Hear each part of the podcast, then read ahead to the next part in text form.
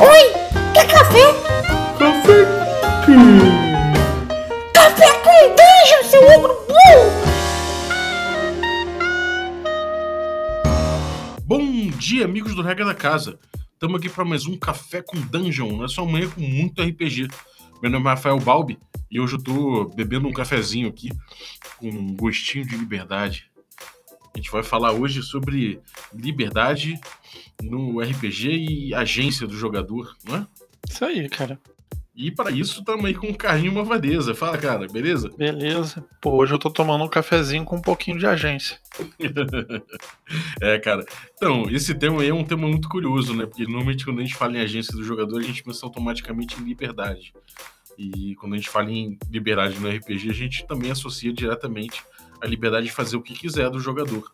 E como é que, como é que essas duas coisas é, deixam de ser sinônimos? Quando é que acontece isso? Olha, acho que a maneira mais fácil que eu vejo de explicar isso é através de uma pergunta, que é o seguinte: se você está numa mesa de jogo, o mestre ele deixa você fazer qualquer coisa que você quiser. Se você fala, pô, eu vou é, dar um tapa na cara daquele NPC, ele deixa você dar o um tapa.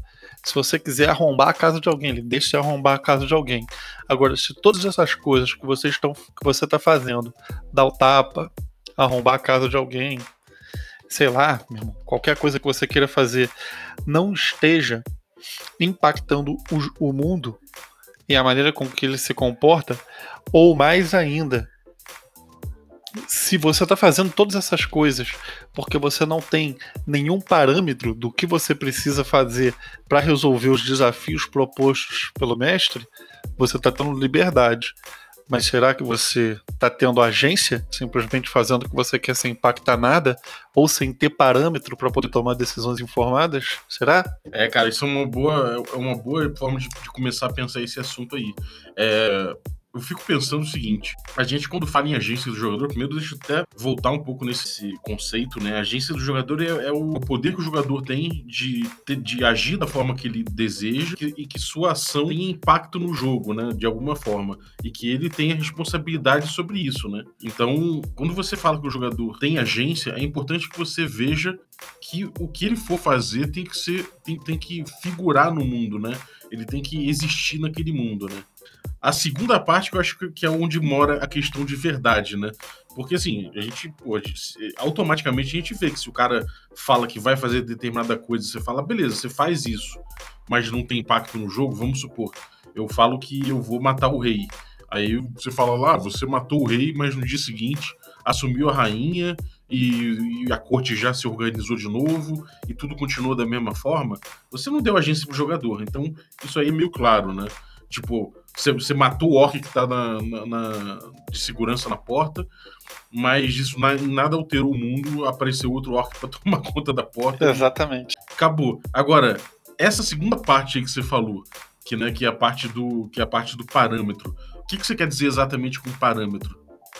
Eu acho o seguinte: o, como mestre ele busca propor o melhor desafio para o grupo que está jogando com ele, eu entendo que o melhor desafio ele sempre vem acompanhado de um parâmetro para você resolver aquele desafio. Né? Por exemplo, se tem um enigma, seja ele de qual natureza é, é, for, os jogadores precisam ter parâmetros para buscarem soluções para aquele enigma. Né? Por exemplo, pistas. Né? Uhum. E se você não tem parâmetro, não importa é, o que você faça, na minha visão, você não está tendo agência, porque para mim agência é uma decisão informada que você toma que causa efeito no mundo, no jogo e que traz narrativa emergente. Agora, se você está agindo e você não tem parâmetro nenhum para agir, o mestre dando o desafio dele, ele não te deu parâmetros, não deixa você tomar decisões informadas, então tudo que você está fazendo não serve para porra nenhuma, você não está resolvendo treta nenhuma no RPG, né? Um dos princípios do RPG é a treta. E isso vai desde coisas é, é, simples a coisas complexas. Por exemplo, se tem uma armadilha é, no corredor, o mestre ele vai fazer um foreshadowing, ou seja, ele vai dar um parâmetro para informar os jogadores que aquele lugar ali pode ser ameaçador e pode ter um problema correto? Uhum. Você não bota um, um negócio, pegadinha do malandro, pisou aí no negócio. não, não tem isso. Você tem que ter um parâmetro para poder ter uma ideia de que possa ter algo ali. Se você não tem parâmetro, enfim, você não tem nada. Você não tem é, substância para agir em cima. Uhum. Logo, seu poder de agência é precarizado. É como eu vejo. É, você falou em substância, eu botaria até como ferramenta, né? Você não dá ao jogador o ferramental para que ele para que ele exerça a sua agência, né? Então eu acho que isso é bem claro quando a gente pega um, um, uma dungeon de um grupo que não, não tá muito, muito bem familiarizado com essa linguagem da dungeon, com essa coisa do, do mestre dar uma antecipação, do mestre dar algumas pistas, do grupo também que não está às vezes familiarizado com isso, então fica um pouco paranoico até, porque afinal de contas está num lugar perigoso, mas também não sabe o que fazer, então fica aquela coisa de o que, que, você vai fazer? Ah, eu vou ficar o tempo todo tateando todos os pontos da, do local e vou ficar, tipo, jogando água, jogando uma bola de ferro, jogando não sei o que, soltando uma galinha. E a galera tá, tipo, simplesmente faz isso porque ela não tem parâmetro do que, do, do que ela tá vivendo ali, né? Exato. Atrasa a narrativa pra caramba, vai ficar um jogo chato, moroso, né? Tudo porque o mestre não está propondo o melhor desafio, não está dando parâmetro. Logo, as pessoas também não estão tendo agência, estão fazendo qualquer coisa ali, que nem né, numa tentativa desesperada simples de sobreviver, na minha visão. Uhum. E como é que como é que a gente, primeiro, como é que a gente nota que está rolando esse problema na mesa se você é um mestre? Você você está mestrando e de repente você você acha às vezes que está dando parâmetro suficiente. Como é que você acha que você vai perceber que não está dando parâmetro para a galera? Caramba, essa, essa é uma parada complexa. Como você vai perceber que você não está dando parâmetro para a galera? Cara, eu acho primeiro, o primeiro ponto é o seguinte: quando você fica fazendo improviso total dos desafios que você está propondo para os seus jogadores. Porque normalmente, se você está fazendo um improviso total da situação, muitas vezes você pode ter preparado o desafio e você não preparou a solução. Ou seja, você não pensou em como aquilo ali pode ser resolvido, você só jogou aquilo no ar. Se, se, nem você sabe como aquilo ali realmente pode ser resolvido, maneiras de resolução, não que sejam as únicas, mas se você não tiver uma ideia, então é bem possível que você esteja deixando as pessoas sem parâmetro. Se você propõe uma trama para o seu jogador, onde você imerge as pessoas numa situação que fica todo mundo com aquele caralho, que merda é essa? O que está acontecendo? Só que nem você sabe o que está acontecendo, então você também não pode estar tá dando, você não pode estar tá dando parâmetro para as pessoas, porque você não sabe o que está acontecendo. Então muitas tentativas é, é, de improviso, ao meu ver, geram essa situação é, desparametrizada. Então isso para mim é um caso clássico. E você, cara, o que, que você, você aconselharia aí? É, cara, eu, eu acho que isso, pô, eu acho que você se matou a pau nessa. Às vezes a falta de preparo um pouquinho de preparo, que é o preparo necessário para você improvisar bem, no RPG leva uma falta de, de, de substância, como você falou, né? Uma, uma, uma, falta de teor. Então você não tem um desafio, você acaba fazendo um desafio meio que inó, meio, meio sem, sem base, você joga aquilo pra galera, a galera também vai ficar sem base de como resolver, e aí das duas uma, ou você é inclinado a, a resolver as coisas da primeira forma que os jogadores propõem que seja resolvido, né? Porque você também não quer ser injusto. Ou você vai entrar naquela, naquela, naquela que os jogadores vão ficar parados sem saber o que fazer. Até e aí eles, eu acho que é o ponto que eles vão perceber que eles têm liber, tanta liberdade, talvez, eles vão falar, pô, eu tenho liberdade pra caramba. Mas, cara, o que eu faço com isso, né? E nesse momento eles não têm. Eles, eles se percebem sem sem agência, sabe? E isso é, é, automaticamente leva a uma falta de imersão. Exato.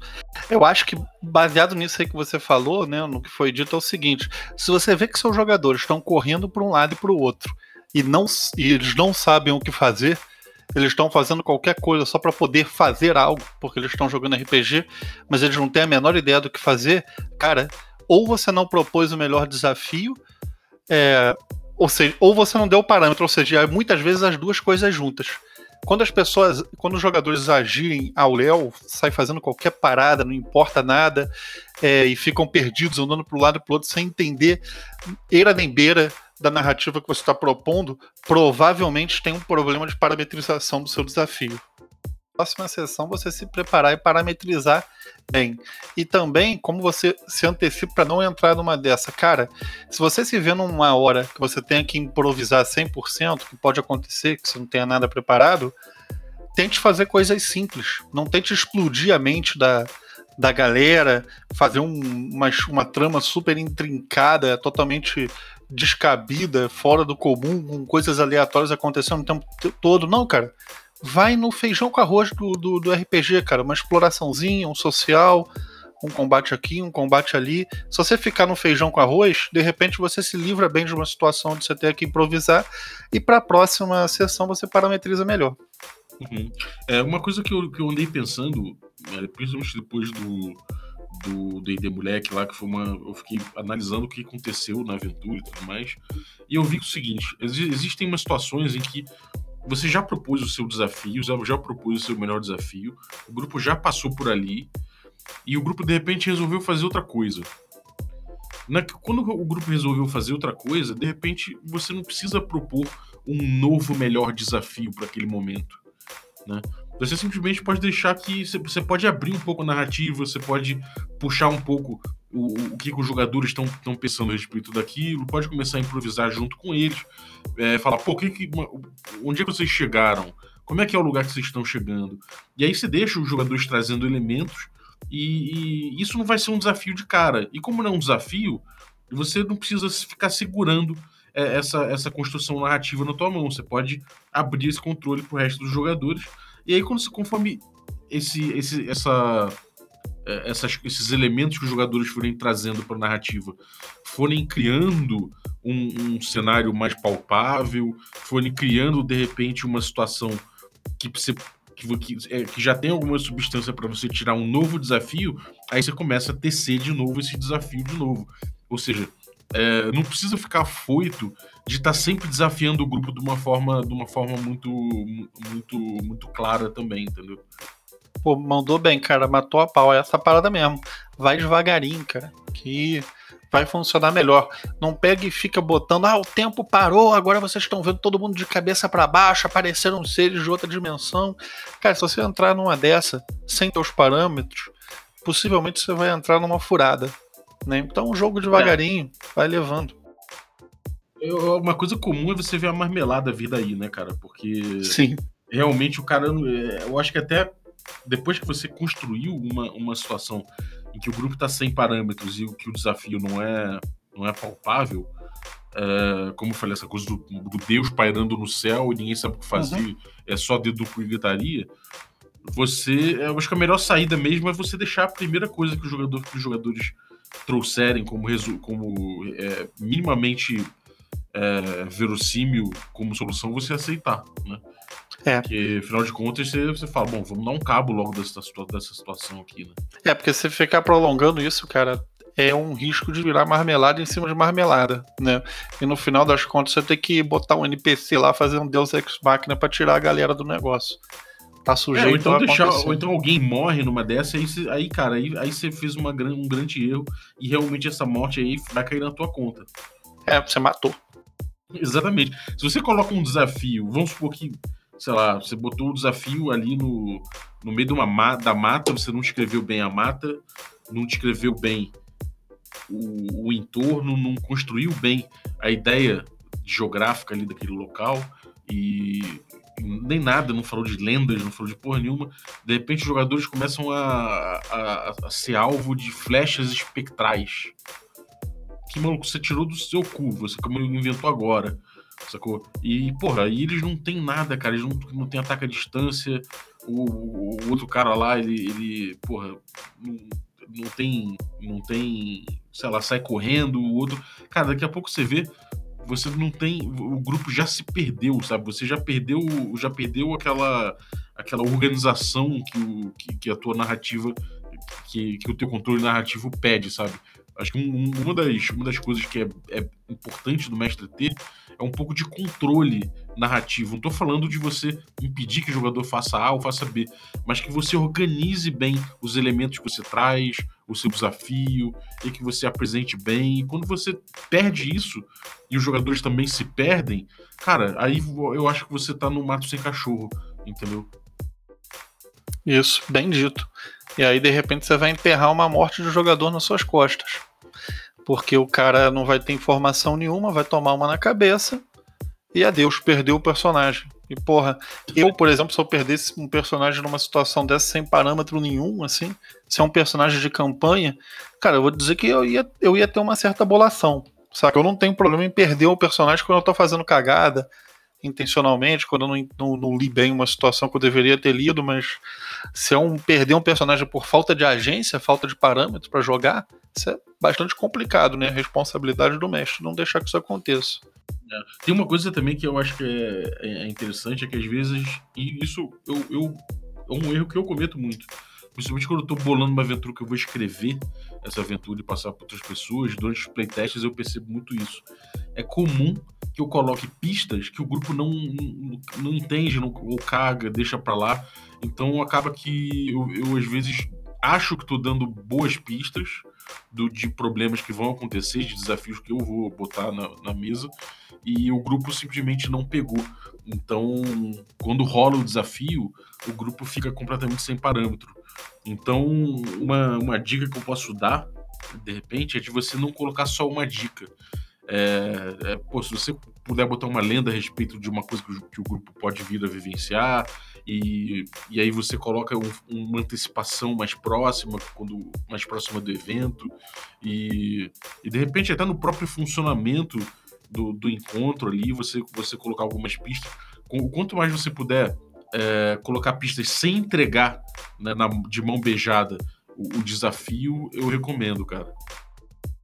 Isso aí, cara. Acho que isso aí mata o, o assunto, da minha visão.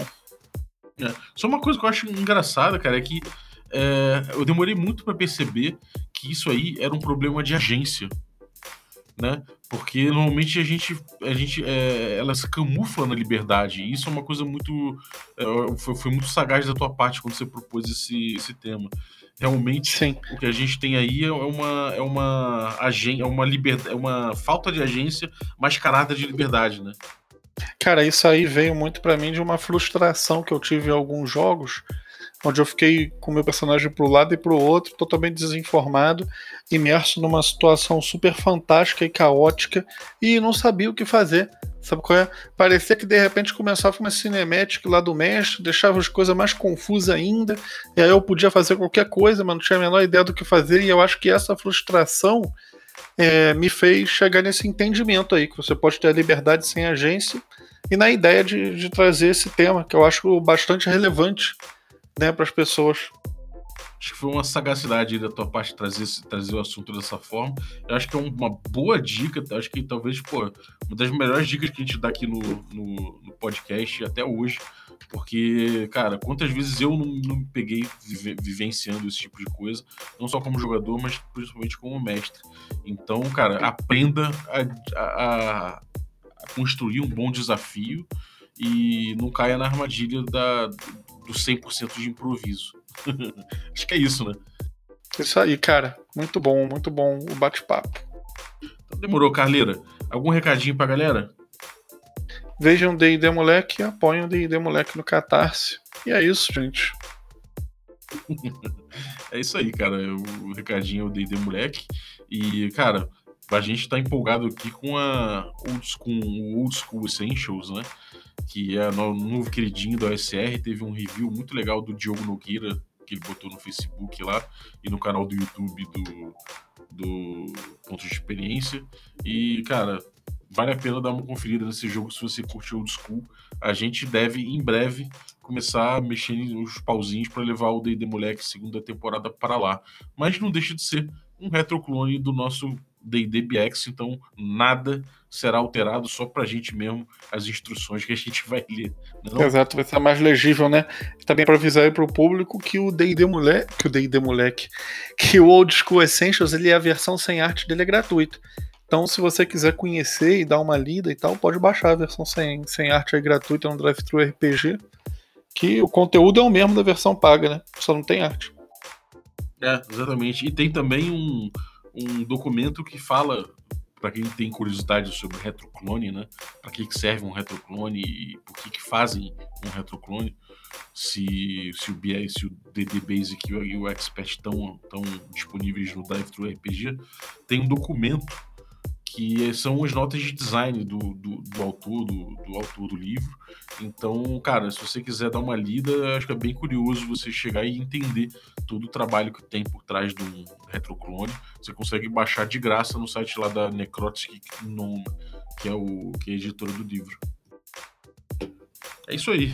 Então, muito obrigado você que ficou ouvindo aí e até a próxima. Eu queria agradecer aqui por último o Jefferson Antunes, que tem um canal aí no YouTube, que é o Pesquisa e Jogos, Ciência dos Jogos e Pesquisa Científica, que é muito legal. E ele mandou a vinhetinha de hoje, né, que ficou muito divertida. Então, pô, brigadaço aí, o, Jefferson.